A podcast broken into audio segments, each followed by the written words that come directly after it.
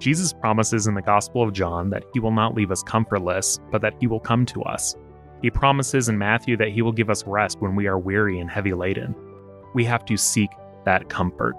The comfort doesn't come at the first instance of pain, whether it's physical, mental, spiritual, or emotional. God asks us to find answers, to knock, to work and watch and fight and pray with all of our might and zeal. Now, how do we do that, especially when we're in pain, when we need help? How can we think about being comforted by the divine while also knowing that divine lessons often come in the pursuit of finding that comfort? We'll discuss that and much more on today's episode of Abide, a Maxwell Institute podcast. My name is Joseph Stewart. I'm the public communications specialist at the Neil A. Maxwell Institute for Religious Scholarship at Brigham Young University. Kristian Heal is a research fellow at the Institute, and each week we discuss the week's block of reading from the Church of Jesus Christ of Latter day Saints Come Follow Me curriculum. We aren't here to present a lesson, but rather to hit on a few key themes from the scripture block so as to help fulfill the Maxwell Institute's mission to inspire and fortify Latter day Saints in their testimonies of the restored gospel of Jesus Christ and engage the world of religious ideas. Today, we are once again joined by Truman Callens, one of our research assistants and an ancient Near Eastern Studies major here at BYU from Seattle, Washington. After he graduates, he plans to go to grad school to study theology and sacred texts. Truman, welcome back to the podcast. It's good to be here. Thank you. As always, it is our pleasure. Now, Kristian, we're looking at Isaiah 40 through 49 today. What were you thinking about as you prepared for this episode? I couldn't help, as I was looking at these verses, thinking back to my mission, actually. I was a missionary in the England Bristol mission from 1989 to 91. And I really loved my mission. It was a transformative experience for me. It, it was as a missionary that I gained a testimony of the love of God for all of his children. And my firm belief that God is active in the world, working to save and to bless and to teach his children through every means and every religion at his disposal. As a missionary, I came to see that I was part of a much bigger plan, a much bigger picture of God's work in the world. I feel like I've been blessed my entire life for my missionary service. One of the most memorable experiences of my mission happened in the second year when a newly appointed area president, Elder Jeffrey R. Holland, came to speak at our mission. We were always excited to have visiting authorities come, general authorities come to the mission, and I always tried to sit up the front and kind of be ready, poised to take notes. It quickly became apparent that this was not the usual general authority visit. Elder Holland marshaled his considerable and well known rhetorical gifts to wake up a mission that was, in his view, significantly underperforming. And to be honest, yes, a mission that was, in fact, significantly underperforming. He reasoned with us, he rebuked us, he shamed us, he pleaded with us, and finally, he told us that if our mission was a horse, he would shoot it. It was rumored that Elder Holland even broke a pulpit during one of these talks. He was so earnest. That may or may not be true, but it sounds true given the talk that I heard. Within a few months, we had another General Authority visit, this time Elder Marvin J. Ashton of the Quorum of the Twelve Apostles. He came to comfort a mission that was still reeling from that rebuke. Elder Holland's talk is like the first 39 chapters of the book of Isaiah. Elder Ashton's words of comfort are like the chapters covered in this week's reading. Comfort ye, comfort ye, my people, saith your God. Speak ye comfortably to Jerusalem, and cry unto her that her warfare is accomplished, that her iniquity is pardoned. For she hath received of the Lord's hand double for all her sins. I cannot read the opening words without thinking of Handel's Messiah. It's right for Christians to read these verses messianically. Jesus is the comfort that God sent to his ancient covenant people and to the whole world. But the first audience of these chapters is a people in exile, a people who have lost everything that gave them a sense of identity their land, Jerusalem, the city of David, and city of Zion, and the temple. This is a people in exile because they failed to hearken to the words of the prophets. But now, having received their double portion of punishment, God announces their redemption to the heavenly council, which is seen as the setting for the opening of chapter 40. In these chapters, the Jews are comforted, and God promises to deliver them through Cyrus, the Persian king, who overthrows Babylonia and bring them back to Jerusalem and the promised land in a new exodus. I wonder in this connection about my mission, which was closed just over a decade after Elder Holland's rebuke. Twenty years later, however, this year, there will be once again a new England Bristol mission, kind of a restoration, as it were. Sometimes, perhaps, to receive a renewal, it seems that a period of exile is necessary. We were warned and we were comforted, and now there's this restoration, and the work of the Lord rolls forward. Thanks so much for that, Kristian. Now, Truman, in your research this week, you also looked at comfort. How does Isaiah establish this theme of comfort in Isaiah 40 through 49? For Israel, for those that were actually in exile, it obviously is going to take more than just the words comfort or it's going to be okay or Isaiah was called to add substance to the call of comfort. What I really realized is that in Isaiah's message, what he does to establish and to give substance to comfort was defining and establishing the nature of God. He really confronts the question of who is God. And the results in Isaiah's dealing with this question, the result is the theology of monotheism.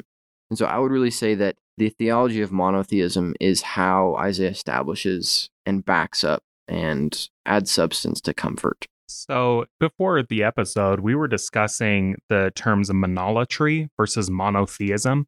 Could you help us to see the difference in those definitions? I think it kind of surprises people when we talk about monotheism being introduced in Isaiah, and that we don't always realize that for most of Israel's history, basically up until this point, they practiced monolatry, which monolatry is when you worship a single god but you believe and recognize the existence of other gods. And we see that throughout the Old Testament even though the religions today that use the Old Testament, Islam and Christianity and Judaism, are all strictly monotheistic religions, within the Old Testament we see Israel openly recognizing the Egyptian gods and the gods of the Canaanites and the gods of the Babylonians. And so that's kind of what monolatry is, is that they believed that the Lord was the God of Israel. He was the God that was placed over the community of Israel and that they worshiped that one God, but not to the exclusion of other gods. Yeah, even, you know, the first of the Ten Commandments, I am the Lord your God, you shall have no other gods before me, sort of acknowledges implicitly there are kind of other gods that you could put for me. It's a really kind of important point that you're making there, Truman, that we're kind of making this transition from this world of gods to a world in which there is really one God. I have never thought about the first commandment that way, and I find that really helpful. So, why does monotheism help Israel to feel comforted? Yeah, and I think we have to kind of look at what's going on in the historical context right now is that if we're practicing monolatry and we're in the city of Jerusalem, we're practicing monolatry, we worship our God, the other gods are doing their things, but then we get conquered by Babylon. So Israel gets conquered by Babylon, they're taken away, and the practice of monolatry dictates that you should now assimilate to whatever culture you're part of, and now you should be worshiping possibly the Babylonian gods or recognize that the Babylonian gods are superior to your God, which of course would end the worship of, of the Lord and would end the practice of the Israelite religion. And so monotheism is so important and such a big comfort because here it actually establishes that the Lord is a universal God and that whatever happens within the world or to Israel is under the control of God. And I think it's really important to remember, just kind of in general, that developments in theology often follow cultural needs and demands. And we see that with continuing revelation that we see today and throughout history. And this is kind of part of it is that Israel really needed this idea that their God was the only God. And so this was revealed through Isaiah. It's interesting as we talk about this as a second Exodus to see the difference in those two, to see the difference between those two. That the Exodus story is all about Yahweh showing that he is the mightiest of gods, that he's stronger than the gods of Egypt. He comes in, performs these miracles. There's a certain sort of reaction to them but it's about this kind of I'm greater. He kind of goes with them, kind of into the edge of the land, and there's the sense that he is the the God of that land of Israel.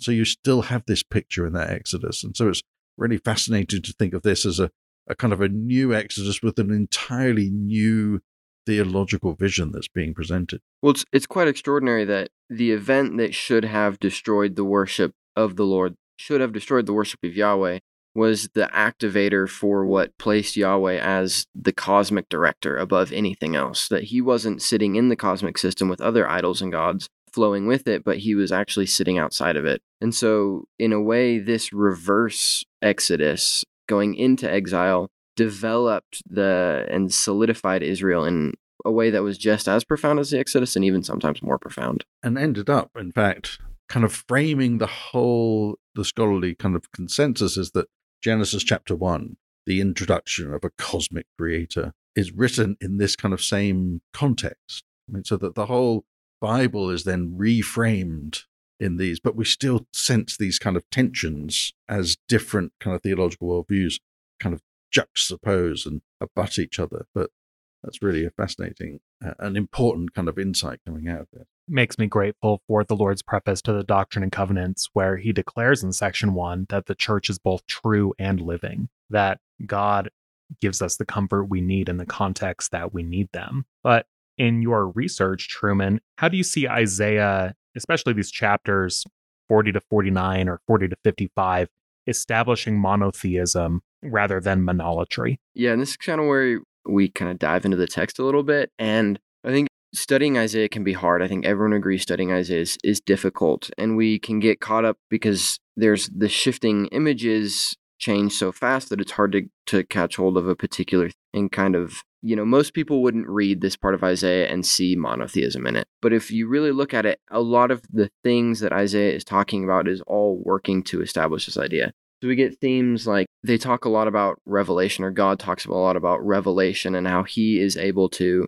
see the past perfectly and know what's happening in the future. So in like 46:10, the Lord says, "I make known the end from the beginning, from the ancient times what is still to come." And so, if the Lord is truly the cosmic director, that makes that that means that He knows what has happened and what's going to happen. And so, sometimes we see it in a microcosmic kind of thing of He's just talking about revelation, but really He's using that to establish monotheism. And that's the same with a lot of the denunciation of idols that we see throughout these chapters. Is that as you read these sections 40 through 49 and, and through 55, there's a lot about idols. And I especially like chapter 44, where he, he talks very plainly about idols and says stuff like, the things that your idols are made of are the things that you also burn and use to cook your food. And you have to hold up your idols and make them so they don't fall down, and you have to carry them around. And if they really represented real gods, if they really represented true deities, you wouldn't have to do these things. And so then again, you have the Lord establishing himself through denunciation of idols. And then, of course, kind of what we talked about creation imagery. You have a lot of creation imagery. So in 45, verse 12, the Lord really explicitly states, It is I who made the earth and created mankind on it. My own hand stretched out the heavens. And so that, again, is just a really good example of God as creator of the earth, of the heavens, and of mankind. All, all three of those things established in one verse. And that that really means that God has to be the director and has to be the only God in existence. I really like 44. I think you're right. It's a fun chapter because it's it is this sort of sustained parody, a, a sort of wonderfully biting sort of parody of like the worthlessness of all of these other so-called gods. That there's there's nothing there right? That these are entirely kind of work of your hands. And it is, I think you just have to kind of imagine yourself exactly as you said, Truman, kind of imagine yourself in exile, surrounded by these kind of God, the glory of Babylon, you know, the kind of thing that we see in the kind of Ishtar gates and the, you know, this kind of glory, mighty, almost unstoppable kind of empire and this new theology kind of emerging in response to that. I think that's really what's so wonderfully potent. Thanks for sharing that, you two. I'm also thinking, just in my experience as an educator, thinking about the ninth article of faith and trusting that God will yet reveal many great and important things related to his kingdom. But that doesn't mean that adjusting to the new revealed truth is always easy or that we simply forget everything that we have known before. So it's this constant moving back and forth of incorporating revelation into our lives while also recognizing that there was truth beforehand as well. Truman, what are three things that you might recommend that we could keep in mind as we're going over this section to think about how to incorporate what the Lord newly reveals to us? That's an interesting question. Three things in kind of studying these chapters. I think number one, I would say that it's important to understand how God is defined here and also just throughout scriptures because because when we know who God is, that naturally leads us to understanding who we are in relation to God. And not only on a personal level, but Isaiah really focuses on the nation of Israel and establishing, furthering the establishment of who Israel is in relation to God. And that's super important for us today because the things that, that the Lord talks about about restoration is restoration to Jerusalem, but also the the greater restoration of Israel that we're participating in now. First thing that I would say about studying these chapters is look for the relationship between Israel and God because that is our relationship between Israel and God. Number two, I really can't understate the importance of understanding historical context and cultural context. I think we are very fast to read and apply as fast as we can to our lives. Read a verse and apply it, read a verse and apply it without understanding the big picture. And I think that's a lot easier when we read the Book of Mormon because it was expressly written for the Jews and the Gentiles in the latter days, and that is us, that's us here, and it comes more naturally because we are the audience. But Isaiah wasn't expressly writing to us here today. And so once we understand the meaning of his words to his original audience, we can actually pick up that entire context and that entire meaning and then superimpose it on our culture today. And so that's how we should really be deriving application into our lives from these chapters is understanding it in its original context and then superimposing it on us. And then number 3 I would just say that this isn't a stopping point. What we say here, what I've said here, what what we say in this podcast isn't necessarily answers to questions and like end all be all this is it. This is what Isaiah is. This is to kind of get the ball rolling, get you thinking, and I think the key term that I'd like to focus on is a con- continually developing understanding that we may understand a piece of something now, but as we read Isaiah and study Isaiah throughout our lives, our understanding of the text and God will continually develop. Those are the three things that I would say about these chapters. I think that's really helpful. Thanks for sharing that, Truman. I think that it also points to a difficulty sometimes, and not exclusively to Latter day Saints by any means, of looking to academic tools to better understand sacred scripture but recognizing that academic authority is not the same thing as religious authority, as priesthood authority in the Latter day Saint context. Kristian, could you tell us more about how you approach scripture, both as a scholar of ancient texts and as a faithful Latter day Saint? This is something I've been really thinking a lot about during the course of this podcast, and it's been really wonderful to think about these questions of kind of what is scripture, particularly in conversation with the wonderful group of students that we've had working together with us as researchers on this podcast. And for me, has become a sort of a, a, question that I keep returning back to as we've wrestled with particularly the kind of historical underpinnings. And I agree with Truman, the first place to start in exegesis, in sort of interpreting scripture, that the Old Testament, is to try and understand what the text said in the world in which it is written. And I think that we can then kind of begin from that point.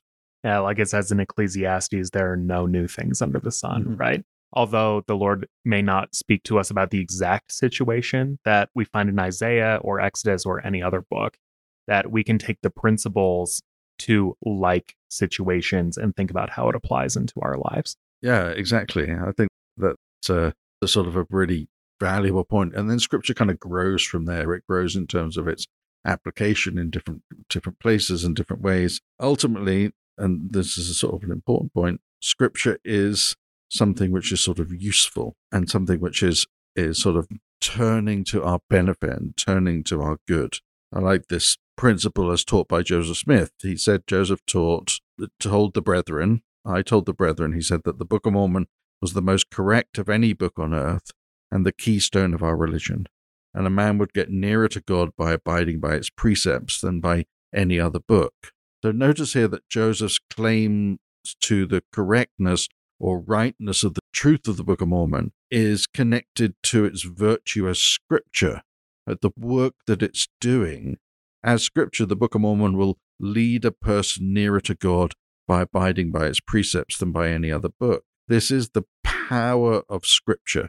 Scripture is inspired and useful. All scripture, Paul said to Timothy, is given by inspiration of God and is profitable for doctrine, for reproof, for correction, for instruction in righteousness, that the servant of God may be perfect, thoroughly furnished unto all good works. This definition of Scripture is so rich and so powerful. Scripture is not history or poetry or law, though it contains all of those things and is written using those genres. And to understand it more, we have to understand all of those things. But instead, Scripture is the inspired word of God that has, as Henry Sweet said a century ago, a singular capacity for imparting religious edification. So perhaps another way to say this is Scripture may begin life as prophecy or poetry or law or history, but something happens to it in the process of it becoming a sacred text, in the process of it becoming perhaps canonized, we would use the word, in the process of it being accepted as the Word of God. And in that new status that it becomes, it has all of these properties that Paul said to Timothy that it had. It has become profitable in our lives as something which can help transform us.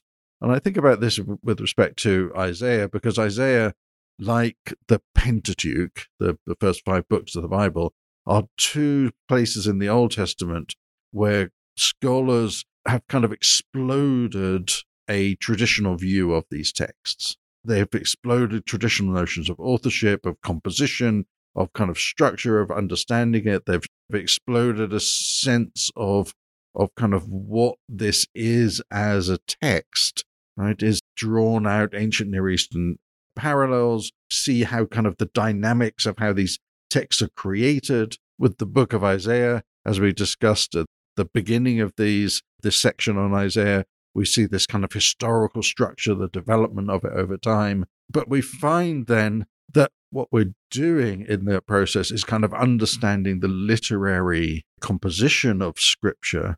But what we're not doing by that is kind of understanding something about scripture itself, because scripture is not literature, it's something different. It starts off in this way, and this is the kind of case that I'm, I find myself increasingly making. I think in some ways it's important to think that scripture, as you say, isn't just literature or law or prophecy or poetry, but that it's something that as individuals and as communities, we agree is something that is greater than the sum of its parts. It leads us to God in a way that you can't necessarily footnote, but that you can measure its impact in your own day to day life. Yeah, that's a great way of, putting it. It's this, it is connected deeply to, I think, a community. And it looks different within each community. The, the Hebrew Bible is a different text than the Christian Old Testament, which is a different text than the Old Testament of the Latter day Saints that has the addition of the Book of Moses and the, through the Joseph Smith translation and the and the Book of Abraham. It's a different text with with different theological kind of views, different in, assumptions, different interpretations, and it's a wonderful and and in many ways a kind of exciting activity to kind of seek light from these texts in those contexts. I find this really exciting as someone who, since we're talking about missions, my mission presence both encouraged me to look for truth wherever I could find it. But I think in some ways, this can feel less certain. Now, let me be clear I don't feel less certain about my place in the plan of salvation or about the truthfulness of the Book of Mormon, but it does lead me to be maybe a little bit more humble about the interpretations of scripture that I have. It leads me to think that there are other ways of interpreting texts. Have you had a similar experience? Yeah, I think kind of inclined to think that certainty is the sort of killer of creativity. That once we think we know, once we think we're sure about what a text means, we're no longer open to the possibilities of scripture. And if anything, this is the sort of these different approaches that we take. And I think we've tried continually on this podcast to, to explore the polyvalence of scripture, that it, it's meaning different things in different places to different people, and that it means something particular to us as Last day Saint readers, but we can also be enriched by the way that it, it has influenced and been read and interpreted by others. I love the old adage that's where there's two rabbis, there's three opinions. And I think that's something that we don't always pick up on in, in Christianity, where we really try to focus on finding the exact right interpretation. When I think that, well, at least in my studies, as now looking at the scriptures from a Christian perspective, but also from the perspective of the other traditions that use it, especially the, the Jewish tradition, I've learned a lot that interpretation, that scriptures stay alive through interpretation, and that the religion itself can stay alive because you can reinterpret the text for every situation repeatedly. And that's what keeps it alive. That's what gives it its living nature. But as as soon as you pin it down to a certain time and a certain place and a certain meaning, that pins it down and then you leave it behind and it it loses its value. Yeah, that's lovely. In many ways, it's about us as uh, sort of instruments of interpretation, and, and in that sense, I really love the, the approach that we get in the in the book of Abraham, where Abraham presents himself as a follower of righteousness, desiring also to be one who possesses greater knowledge and to be a greater follower of righteousness. This suggests that righteousness is not orthodoxy or right belief, but instead the act, object, and result of discipleship. We are not righteous, but followers of righteousness. And as we grow in our knowledge, so we grow in our capacity to follow righteousness. You end up with this kind of creating this cycle. And if we take that to the scriptures, the scriptures follow us in this kind of one eternal round, delivering new and sort of different insights each time we kind of approach them and read them and draw upon them, whether we're viewing them from a Jewish perspective, from an early Christian perspective, from a Latter Saint perspective, from the Restoration. It's this constant seeking and de- receiving of light. Now, when I went to BYU and then eventually in graduate school too, I've received this recurring advice to not read too much or to maybe limit what I'm learning about not only the Latter day Saint faith and tradition, but also about religions of the world.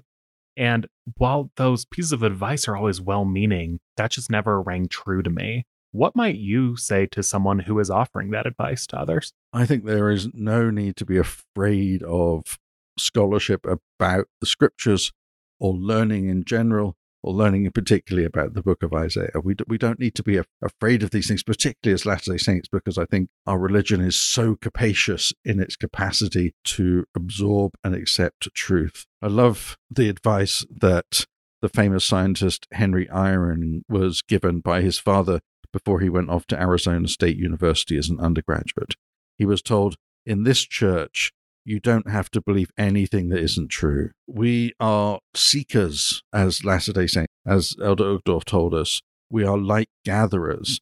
We're looking for truth wherever we can find it. And this is one of the great doctrines and empowering ideas of the Restoration. We don't need to be afraid of new knowledge. We don't need to be afraid of truth wherever we find it, because that is, to use a sort of an old idea, Mormonism in its essence. I think that's a perfect place for us to end today. Have a blessed week, y'all. Thank you for listening to Abide, a Maxwell Institute podcast. Could you please rate, review, and subscribe to the podcast wherever you're listening to this podcast? And follow us on social media at, at BYU Maxwell on YouTube, Twitter, Instagram, Facebook, and sign up for our newsletter at mi.byu/edu. Thank you, and have a great week.